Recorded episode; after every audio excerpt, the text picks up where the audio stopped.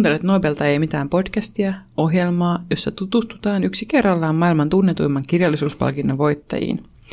Tässä jaksossa tutustumme tsekkiläiseen runoilijaan Jaroslav Seifertiin, joka sai Nobelin vuonna 1984. Kyseessä onkin kiinnostava runoilija, koska hän on ainoa tsekkiläinen, joka on palkinnon voittanut. Kanssani täällä runoudesta keskustelee Rasmus Tillander. No hei vaan, hei. Ja minä olen tosiaan ehkä kurimiekka, jos se ei ole vielä selvää. Mutta Rasmus, voitko kertoa tähän alkuun, että oliko Jaroslav Seifert sulle tuttu ennen tätä meidän podcast-jaksoa?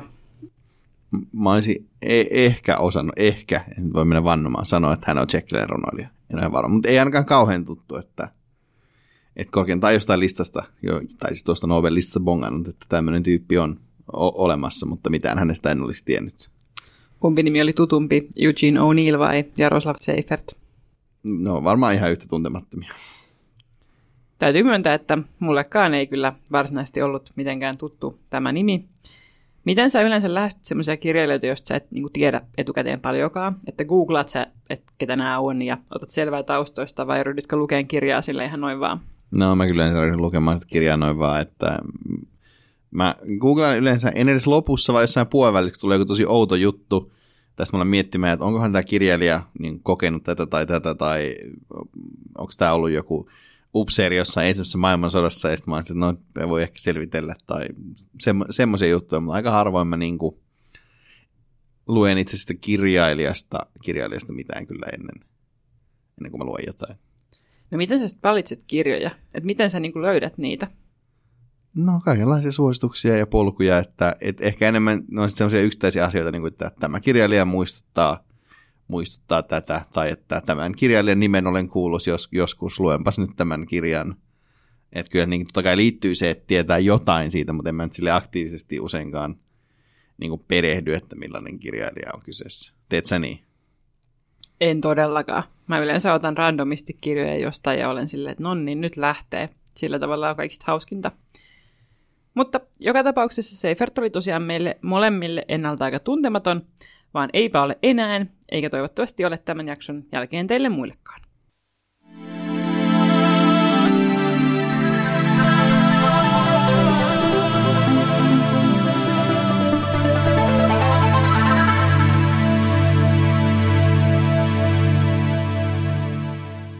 Jaroslav Seifert syntyi vuonna 1901 Tsitskovin työläiskaupungin osassa Prahassa – hän oli jo nuorena taitava kirjoittaja, äh, sillä hän jätti lukion kesken saatuan työtarjouksen toimittajana Rude Bravo nimisessä sanomalehdessä.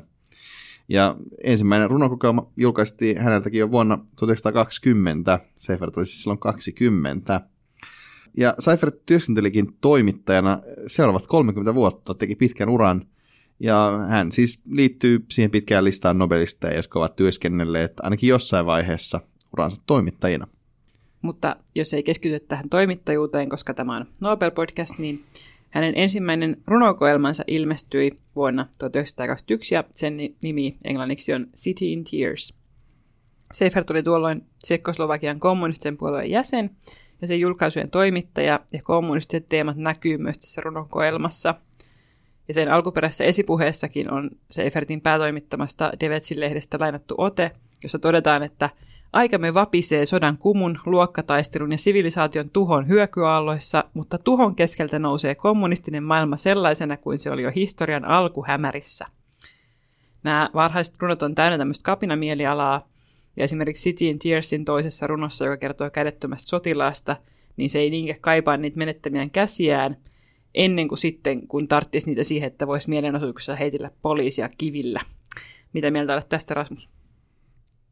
No siis mä pidän tämmöistä mykästä raivosta noin niin teemana, ja tässä tavallaan niin kekseliästi käsitellään jotenkin muuta, että se ei olekaan niin kuin huuto, joka ei kuulu, vaan kivet, jota ei voi heittää, niin kyllä tässä on jotain semmoista, jotain aika siistiä.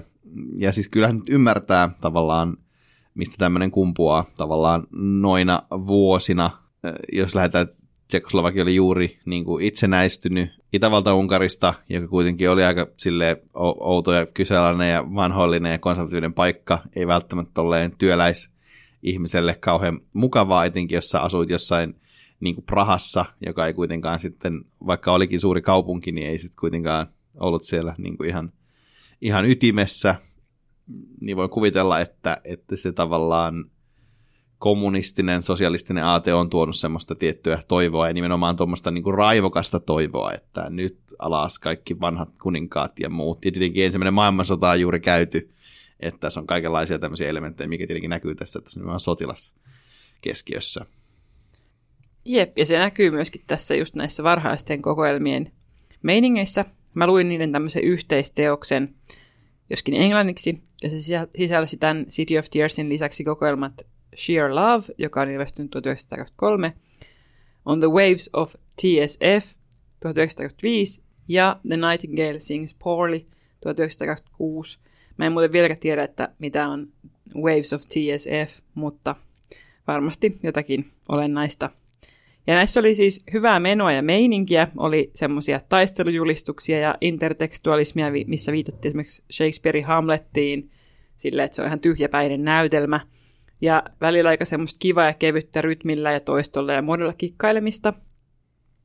Ja mun mielestä on oikeastaan vähän sääli, että sit Seifert myöhemmin lähti kirjoittamaan kaikesta ihan tylsästä ja semmoista lässylläätä, koska nämä ekat neljä oli silleen niin kuin oikeasti eeppisiä. Niissä oli paljon sellaista niin kuin poliittista kantaottavuutta ja niissä näkyi niin kuin rakkaus sitä kotimaata kohtaan ja niissä oli niin kuin kaikkea hyvää ja coolia ja sitten kävikin niin, että lähdettiin jotenkin semmoiseen runouden muusa-meininkiin ja unohdettiin se, mikä oikeasti on niin kouriin tuntuvaa ja tuntuu joltakin. Mutta Mitäs mieltä sä oot, Rasmus?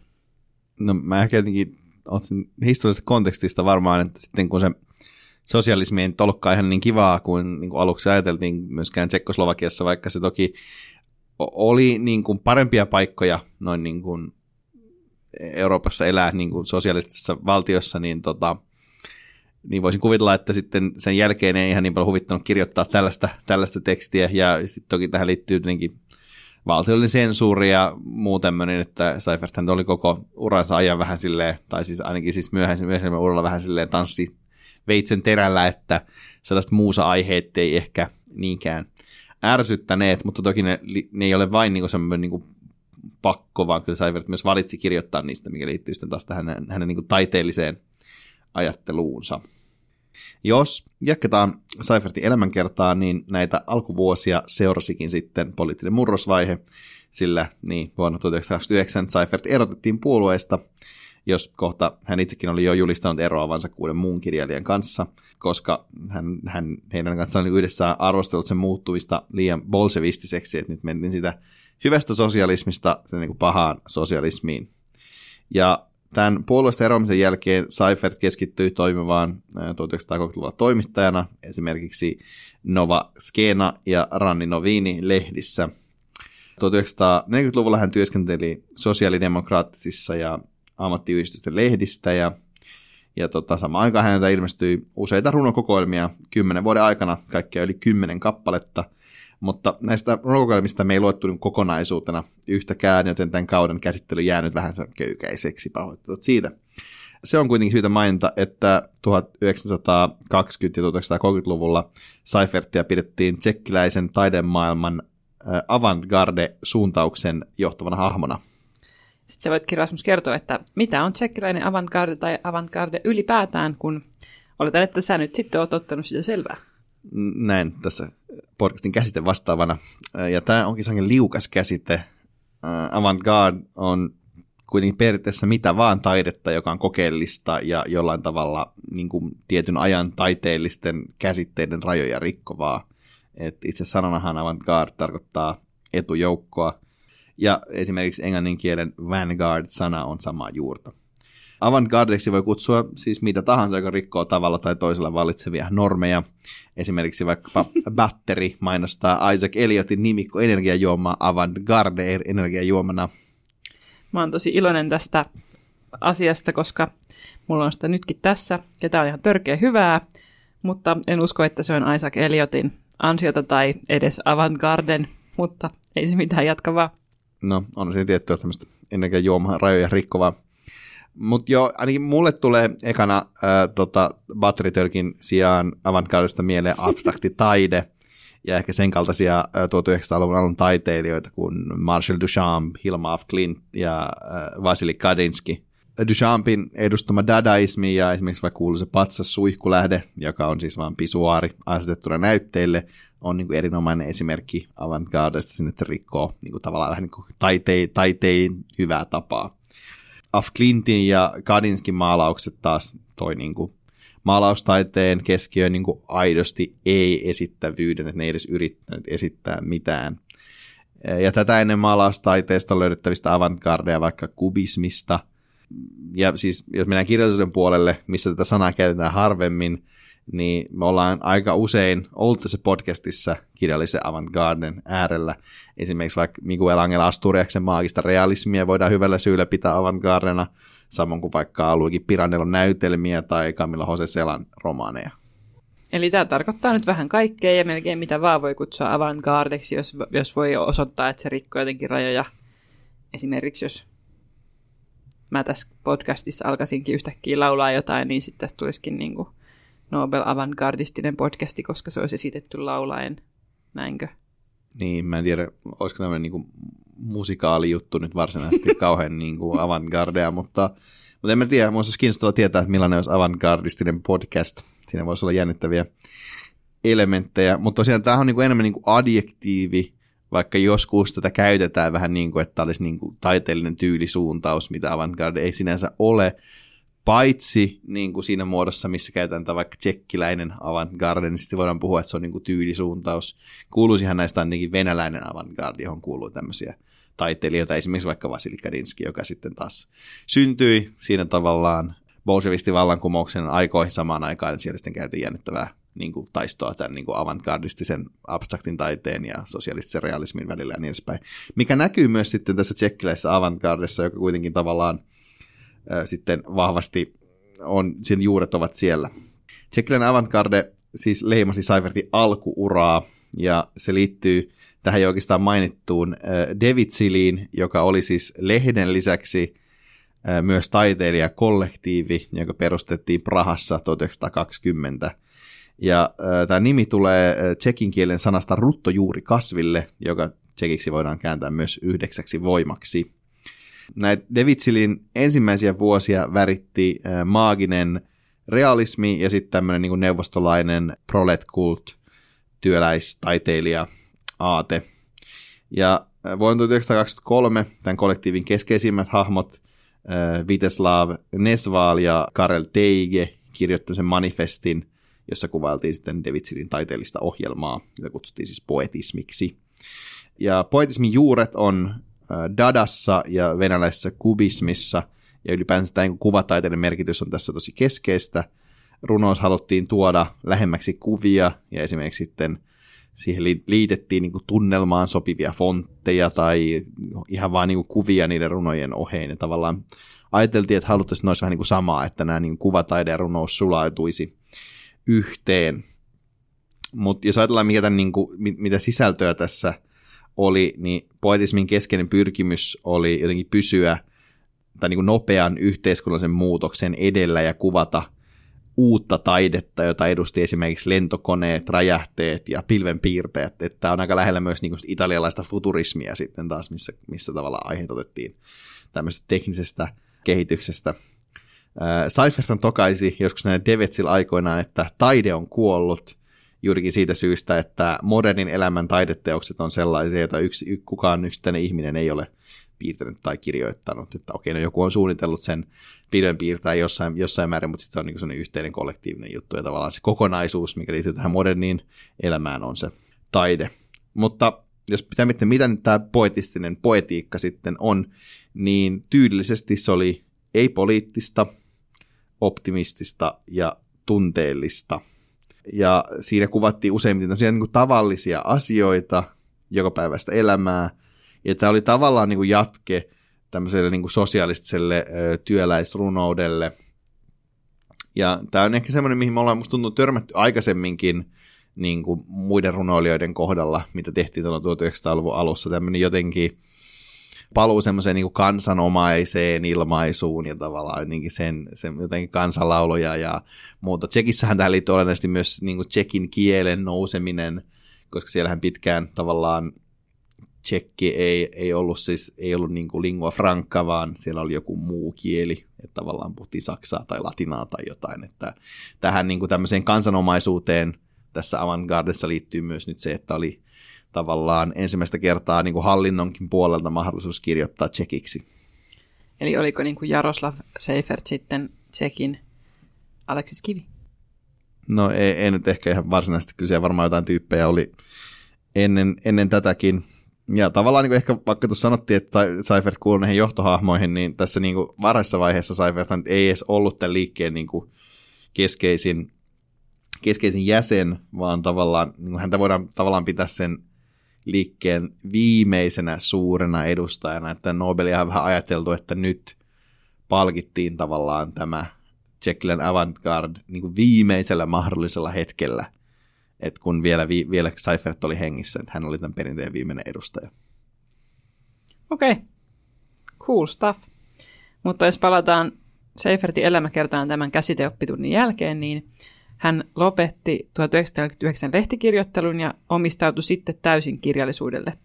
Ja hänen runojaan käännettiin kymmenille kielille ja ne alkoi saada palkintoja.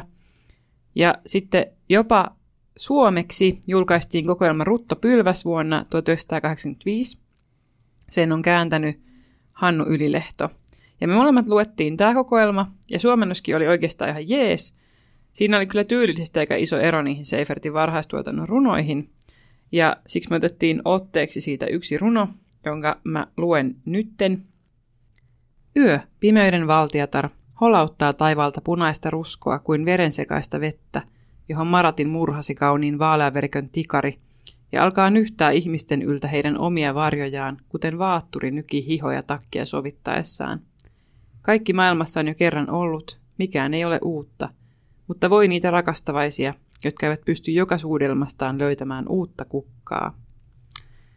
Rasmus, koskettaako tämä sun sydäntä tämä runo? No siis, en mä nyt tiedä, onko tämä nyt varmasti näistä Seifertin runoista kaikkein koskettavin. Tässä on mun mielestä ihan, niin kuin to, ihan tosi hyviä elementtejä. Tämä niin kuin varjojen nykiminen ihmisten yltä. Kuten va- vaatturi nykii hihojaan, mun aika hieno. Siinä kuvataan niin hienosti sellaista nyhtämistä.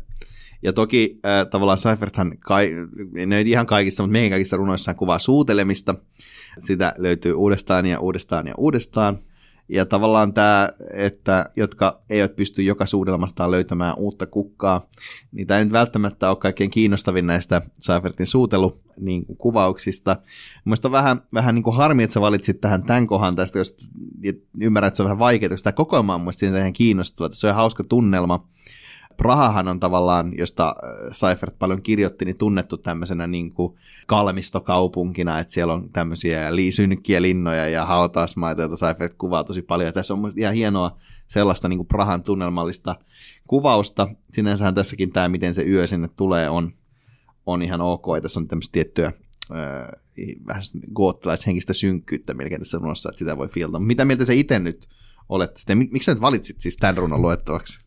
No mä valitsin tämän runon sen takia, että mä avasin tämän kirjan niin kuin satunnaisesti ja katsoin, että mikä näistä olisi niin kuin lyhyt. Koska se sun valitsema runo, joka tulee myöhemmin, ihan törkeän pitkä. Niistä mä ajattelin, että, että nyt otetaan niin kuin esimerkki tavallaan Seifertin lyhyemmästä ja pidemmästä runoudesta. Sä oot kyllä ihan oikeassa siinä, että kokoelmassa on niin kuin kiinnostavia runoja, jotka paikallistuu jonnekin. Ja jos tulee tavallaan niin kuin sen kaupungin elementtejä, ja jos on vaikka esimerkiksi tässä, mitä mä nyt niin katon, niin on kerrotaan tämmöistä ihmistä, joka asuu Michalska kadulla punaisen kukon talossa. Ja sitten täällä on myöhemmin niin kuin sille, että tavallaan mainitaan selkeästi paikkoja ja me kuvataan sitä, että millaisia ne paikat sillä niin kuin hetkellä on tai erilaisten asioiden vaikutuksesta.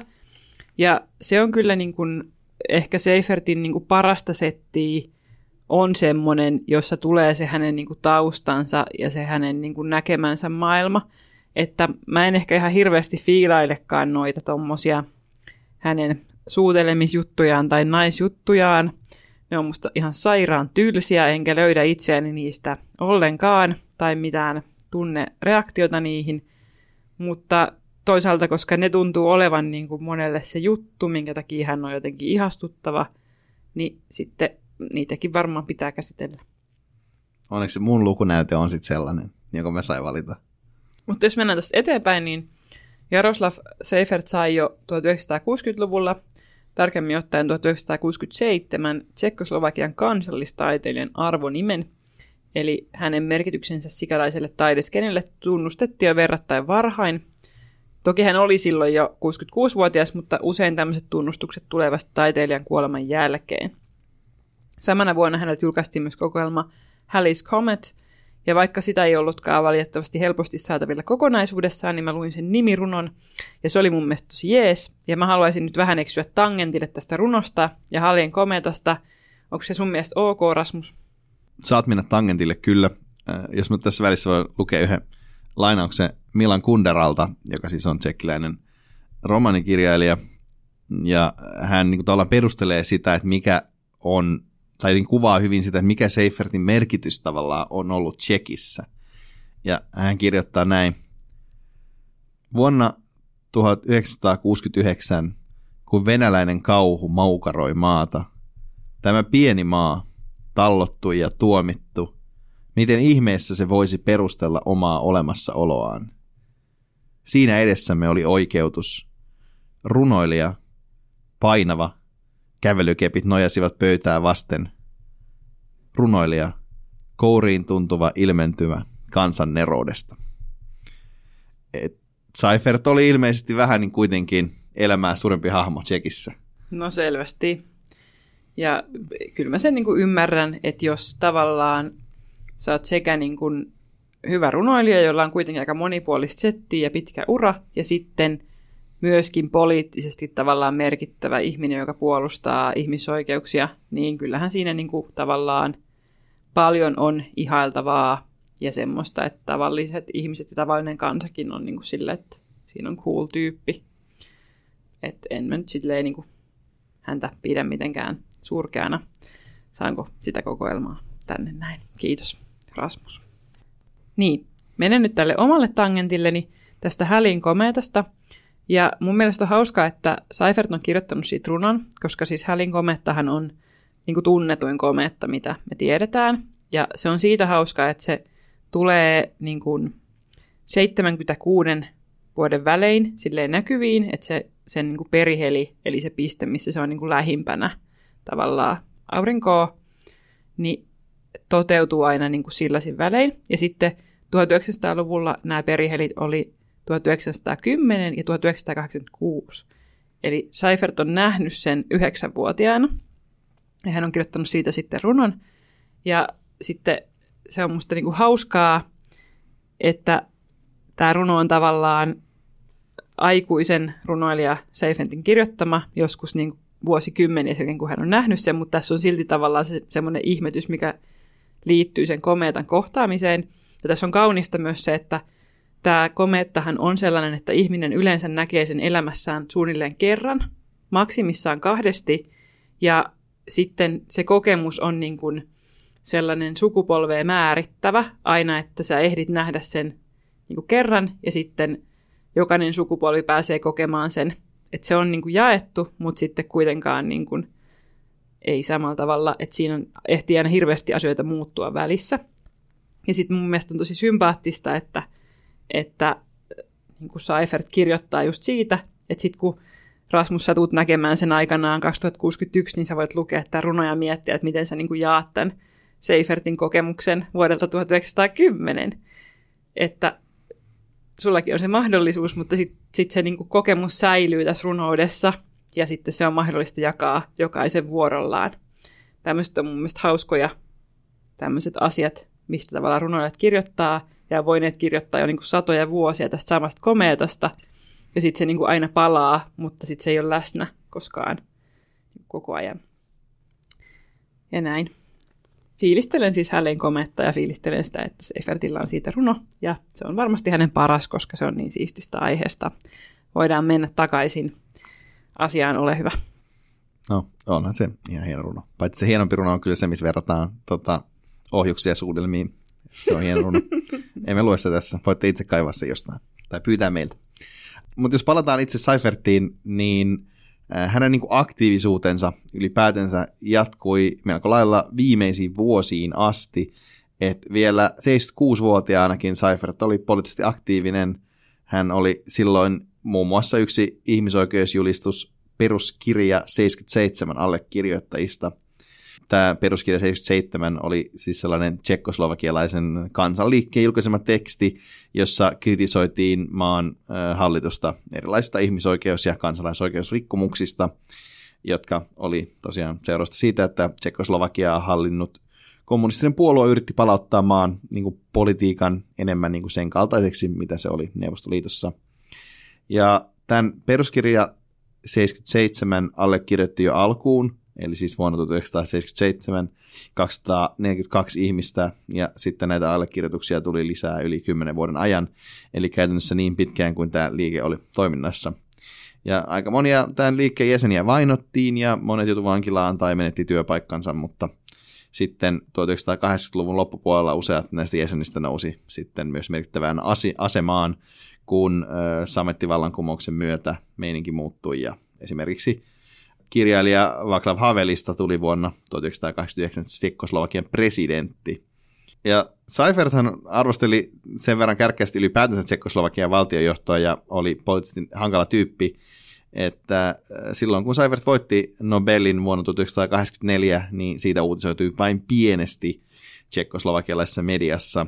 Hän oli itse siis jo siinä vaiheessa sen verran huonossa kunnossa, että palkinnon kävi pokaamassa Akatemian juhlissa Seifertin tytär. Seifert kuoli vuonna 1986, siis kaksi vuotta tämän jälkeen, ja hänen hautajaisissaan olikin sitten reilusti Tsekkoslovakian salaisen poliisin edustajien valvomassa, ettei siellä puhkeaisi liiaksi mitään kapina mielialaa.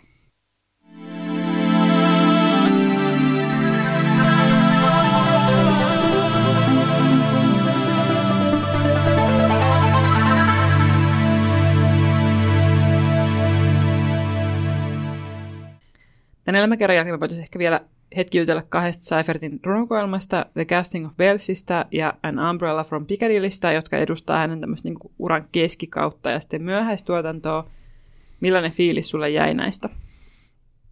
No, nämä oli mun mielestä aika, aika, aika niin kuin hauskoja, että mä en muista kumman esipuheessa puhutaan siitä, että onko se tuon An Umbrella from Piccadillystä, että, että tässä tavallaan – ei jotenkin suuri runoilija vaivun niin kuin myöhäisvuosina johonkin vaan sellaiseen niin kuin horrokseen ja pohtia jotain ihmeellisiä, vaan ne on samanlaista henkeä kuin muissakin Seifertin runoissa. Ja näin tosiaan tunnu mun mielestä niin vanhuusrunoilta, vaan niissä oli jotain semmoista niin kuin pirskahtelevaa ja freesiä, mikä oli mun mielestä aika, aika niin kuin hauska. Ja niissä oli use, useampi aika hauska runo.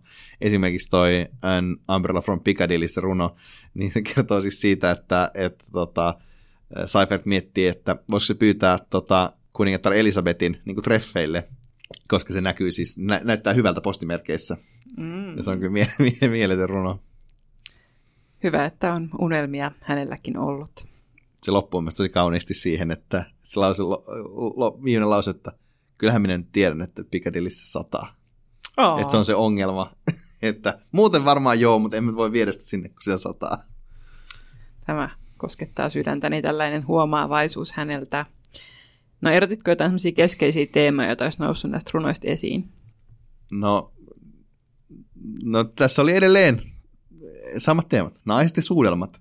Ja ehkä mä haluaisin pysähtyä tähän hetkeksi, kun mä pari kertaa maininnut tämän ja, ja, ja sä oot ehkä tällainen heitteri, niin tota, mun mielestä nämä on niin aika, aika hauskoja, niin aika, aika usein aika sympaattisia nämä niin kuin Seifertin naisrunot että et, et hän selvästi niin kuin oli, oli, oli niin kuin jotenkin tosi romanttinen ja jollain, jossain määrin on myös erottinen lataus näissä runoissa, mutta se ei kauhean usein mene semmoiselle limaselle setälevelille. On jotain juttuja, jos menee, mutta aika usein pysyttiin semmoisessa tietynlaisessa romanttisessa utopismissa. Ja ainakin tässä The Casting of the Bellsissa jotenkin tällainen vanhojen rakkauksien muistelu on jo keskeistä. Ja, ja nyt jos sopii, niin mä voin lukea sen mun vähän pidemmän runon, joka on yksi esimerkki tällaisesta rakkausunosta, ja tämän nimi on Tanssilaulu. Oletko taas kääntänyt sitä itse? On. Ok. Siitä on kauan, kun viimeiksi kirjoitin tanssivia runoja, tai tanssin itse huonosti. Silti joskus jäykkäkin polvi voi hakata hyvää rytmiä. Palaan nyt häveten ensimmäiseen. Hänellä oli punottu pronssinen tukka, joka roikkui yhdessä paksussa letissä lanteelle asti. Ja kun hän tanssi nopeammin ja nopeammin, se lensi raskaasti hänen perässään, kuin kesytetty lintu. Ja palaan usein Jindriskaan, vaikka en ehkä haluaisikaan. Hän katosi tämän maailman pitkään ruohikkoon, enkä ole nähnyt häntä sen jälkeen. Mutta sitten, juuri kun jalat liukuvat kenkiini, muistan hänet. Ja kengät tuovat eteeni kasvot, joita ympäröi tuhkan vaalea hius. Kolmas, se joka uskoi, että rakkaus on vain äänekkäitä suudelmia ja helliä sanoja, on nyt minulle vihainen.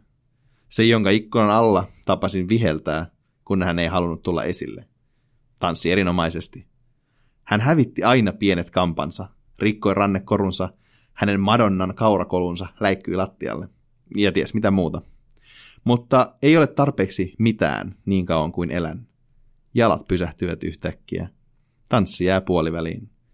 Vahvoja käsiä ei tarvita ennen kuin talvi saapuu. Ja kämmenet säästelevät itseään muuta työtä varten. Lopulta viimeinen ilmestyy. Hän on hämmentynyt, ei tanssi. Siksi hän on kaikkein kaunein, ja kunnes kuolee yksin. Ja nyt hänkään ei ole enää olemassa. Sykähdyttävää ja kaunista. No kieltämättä siis eihän tämä nyt ole niin paha, koska tässä ei ole sellaista ihmeellistä, niin kuin, vaikka tässä on semmoista niin kuin, tietynlaista esineellistämistä, kun tässä ihaillaan näitä naisia, niin sitten siinä on kuitenkin niin kuin, tavallaan myöskin heidän toiminnan kuvausta ja sen tanssin kuvausta, eikä niinkään niin paljon heidän niin kuin, ruumiillista kuvaustaan. Että siinä, se on niin kuin, ihan silleen hyväksyttävissä ja kestän tämän. Ja tässä on aika kaunis kaari, ja tämä on mun mielestä niin kuin, silleen niin kuin kauniin haikea runo. Tässä on selkeä ero myös siihen varhaistuotantoon, että tämähän on niin kuin tosi semmoista niin kuin, nimenomaan kaunista runoutta. Ja sitten taas siinä var, varhaistuotannossa on niin kuin paljon enemmän myöskin semmoista groteskia, semmoista niin kuin väkivaltaista ja sellaista niin kuin, äm, oikeasti painavaa, että tässä kun teemana on niin kuin asioiden katoavaisuus, semmoinen niin kuin haikailu, niin sitten siinä taas on niin kuin enemmän semmoista, että nyt pistetään kaikki niin kuin mäsäksi ja raunioiksi ja asiat on niin kuin tosi huonosti. Että ehkä tietyllä tavalla niin kuin elämä on tuonut perspektiiviä myöskin siihen, että mitkä asiat on niin kuin tavoittelemisen arvoisia ja kauniita ja että niitä niin kuin arvokkaita asioita voi kuvailla myöskin sitten tälleen jotenkin lempeämmin.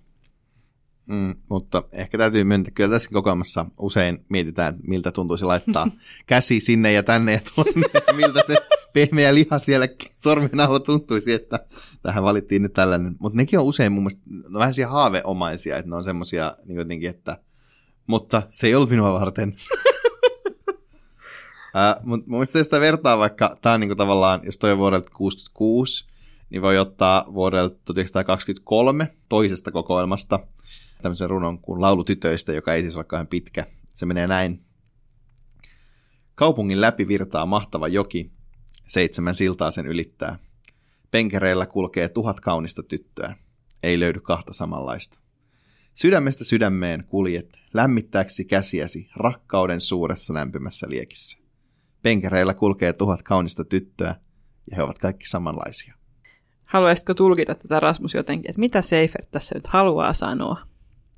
No mulle tästä tulee ainakin semmoinen jotenkin, että mun on helppo kuvitella tämä nimenomaan sitten sinne Prahaan, että tavallaan tässä on tämmöinen jotenkin kahdenlainen virta on se joki ja sitten on tämä virta näitä loputtomia kauniita tyttöjä, joita siis Seifertin runoissa on tavallaan jotenkin sellaista, niin kuin aina tulee uusia kauniita tyttöjä ja tavallaan se on jotenkin, siinä on jotain semmoista, mm, miten hän sitä nyt kuvailisi, semmoista tiettyä lempeä, lempeyttä, kun katsotaan, että se herättää semmoista jotain syvää iloa, mutta sitten siinä on kuitenkin jotain semmoista himoa taustalla, mutta jotenkin se, se jännittävä tapa sitä, sitä kuvata, mutta sitten tämähän on kuitenkin vähän niin kuin lätinä runo, että tavallaan niin kuin sydämestä sydämeen kuljet lämmitellen käsiäsi rakkauden suuressa lämpimässä liekissä, että, että on niin kuin aika tämmöinen jotenkin nuoren miehen rakkaus on ehkä sitten enemmän kuitenkin, vähän, vähän tämän niin kuin ehkä naivi, tai tuntuu vähän siltä,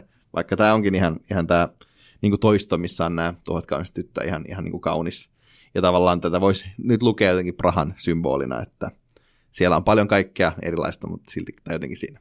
Mä taas luin tämän niin, että, että tässä aluksi, kun hän katselee kaukaa, niin on niin kuin tuhat kaunista tyttöä eikä löydy kahta samanlaista, mutta sitten kun hän alkaa kulkea niin kuin sydämestä sydämeen ja käydä näitä tyttöjä läpi, niin he onkin kaikki samanlaisia. Että tavallaan niin kuin, tässä on silleen niin pitkään kun ei ole ketään saanut, niin sitten on niin kuin kaikki sille ihmeellisiä kuuleja, ja sitten kun sä saat jonkun ja sitten seuraava seuraavan, niin sitten ne onkin semmoista massaa, mikä ei enää tunnu miltään. Mutta muista ehkä, ehkä, ehkä tämä kuvaa ehkä kuitenkin tätä lopulta tätä Seifertin naisnäkemystä. Tuossa Cast of the Bellsissa on semmoinen kohtaus, tai semmoinen kohta, missä hän sanoo, puhuu aluksi siitä, että runous ja musiikki ovat tuoneet minulle niin kuin syviä niin kuin jotenkin kokemuksia, mutta kun nuorena poikana ensimmäisen kerran näin alaston kuvan naisesta, silloin aloin uskoa, silloin aloin uskoa ihmeisiin.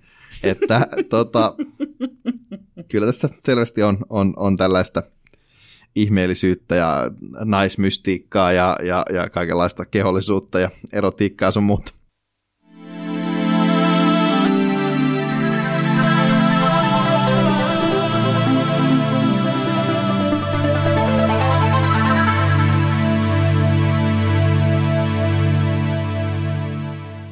kuten tässä on vähän niin alustettu, ehkä jo podcastin nimessä, niin Seifert tosiaan sai kirjallisuuden Nobelin vuonna 1984 uudenlaisesta ja rikkaan kekseliästä runoudesta, joka rakentaa vapauttavan kuvan ihmisen periksi antamattomasta hengestä ja selviytymiskyvystä.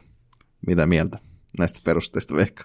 No musta ne aika osuvat, jos tarkastellaan niin Seifertin varhaisrunoutta, koska siinä on niin oikeasti käsitelty sitä selviytymiskykyä ja periksi antamatonta henkeä, ja sitten tietyllä tavalla ehkä niin tässä myöhemmässäkin meiningissä on sillä tavalla, että jos mietitään näitä sen naisrunoja, niin on se aika periksi antamatonta, että jaksaa niin kuin kirjoittaa samasta aiheesta uudelleen ja uudelleen, ja että jokaisesta suudelmasta pitäisi löytää aina uusi kukka, ja jos ei löydy, niin kyllä hukka perii. Ja sitten mun mielestä ehkä voidaan myöskin miettiä, että kyllähän se niin kuin Seifertin elämässäkin näkyy, että hän on niin kuin ollut rohkeasti kantaa ottava, ja että hän on niin kuin tavallaan loppuun asti ollut semmoinen hahmo, jota valtiojohdon on täytynyt vähän niin kuin varoa ja pelätä, että hautajassa voi puheta kapina. Niin kyllähän se niin kuin kertoo siitä, että asiat on sulle niin tärkeitä ja että sä suhtaudut niihin tavallaan painavasti ja intohimoisesti. Ja vaikkei se nyt ehkä noissa niin naisrunoissa niin näy, niin eihän niin Nobel missään tyhjössä ole. Että kyllähän se niin kuin henkilön merkitykselläkin on merkitystä. Niin, mä ehkä jotenkin luin tämän silleen, niin kuin, että, että nimenomaan nämä tällaiset niin jotenkin sentimentaalit rakkausrunot ja tavallaan tällainen niin kuin peilattuna siihen, niin kuin millaisessa yhteiskunnassa hän eli, että tavallaan näissä oli semmoista toivoa ja optimismia ja kaikkea muuta, semmoista niin kuin elämän kauneutta niin kuin jotenkin kurjuuden keskellä ja sitten jotenkin se, miten hän vaikka yhdistää tämän nimenomaan siihen Prahaan kaupunkina, joka on kuitenkin tavallaan niin kuin synkkä kaupunki, että miten se tavallaan elämä jotenkin kukkii siellä kuitenkin niissä kaikissa suudelmissa ja niin edespäin. Tai siinä hyvässä ää, tota, ohjusrunossa, jossa ohjukset onkin sitten suudelmia, mielettömiä tavallaan tämmöisiä kikkoja, mitä on. Mutta mun täytyy kyllä myöntää, että ehkä tähän mennessä Seifert on ollut kaikkein vaikein Nobelista saada otetta, että mistä tässä niin kuin näissä jutuissa nyt oikein on kyse, että tämä on niin hämmentävän niin kahtalainen ja jotenkin nämä runot tuntuu vähän sille vain jotenkin oudoilta. Et ei silleen, niin kuin, että et, et, et, ehkä kun jos mietitään vaikka Elytistä, niin kuin vaikka, että okei, oli vaan vaikea ymmärtää sitä kulttuurijuttua, mutta mikään näissä Seifertin runoissa ei tuntunut varsinaisesti hirveän niin kuin vaikealta ymmärtää, mutta sitten on silti jotenkin vähän silleen, en tiedä, outoja. En tiedä, onko, eikö mä vaan lukenut tarpeeksi runoutta, että ei mulla tullut semmoinen, että niin Nobel olisi niinkin, että ei sitä ansaittaisi, näissä oli paljon hyvää, mutta jotenkin vaan vaikea saada otetta. Niin, mä oon ihan sille ehkä tietyllä tavalla niin kuin mun, munkin täytyy myöntää, että se, mistä, mikä tavallaan Seifertin runoissa on niin kuin tuoretta ja mikä tavallaan on niistä se juttu, niin sitä ei ehkä niin kuin yhdistä siihen, mikä, mikä juttu on yleensä niin kuin Nobel-kirjallisuudessa. Että kun ne teemat on semmoisia kuin ne on, ja sitten se tyylikin on sellaista niin kuin tavallaan aika soljuvaa ja helppoa, niin sitten sitä ei niin kuin ehkä, sieltä ehkä etsii semmoista jotain niin kuin syvällisempää merkitystä – niin kuin lukiessa, ja sitten kun sitä ei löydäkään, niin sitten tulee vähän semmoinen olo, että no mikä tässä on se juttu, että nyt mä en niin kuin tajuu. Ähm, Mutta ehkä se on niinku tavallaan se juttu just, että, että tyytyy siihen, että nämä nyt on tämmöistä niinku fiilailua ja että nämä on tällaista niinku ihmeellistä lätinää. Mutta mekin olemme lätinämme nyt lätisseet tässä kohtaa. Tämä on ollut Nobel tai ei mitään podcast. Meille voi laittaa kaikenlaisia äh, tota, palautetta ja rakkausviestejä ja muuta vastaavaa äh, Instagramissa at Nobel Podcast. Kiitos, että kuuntelit.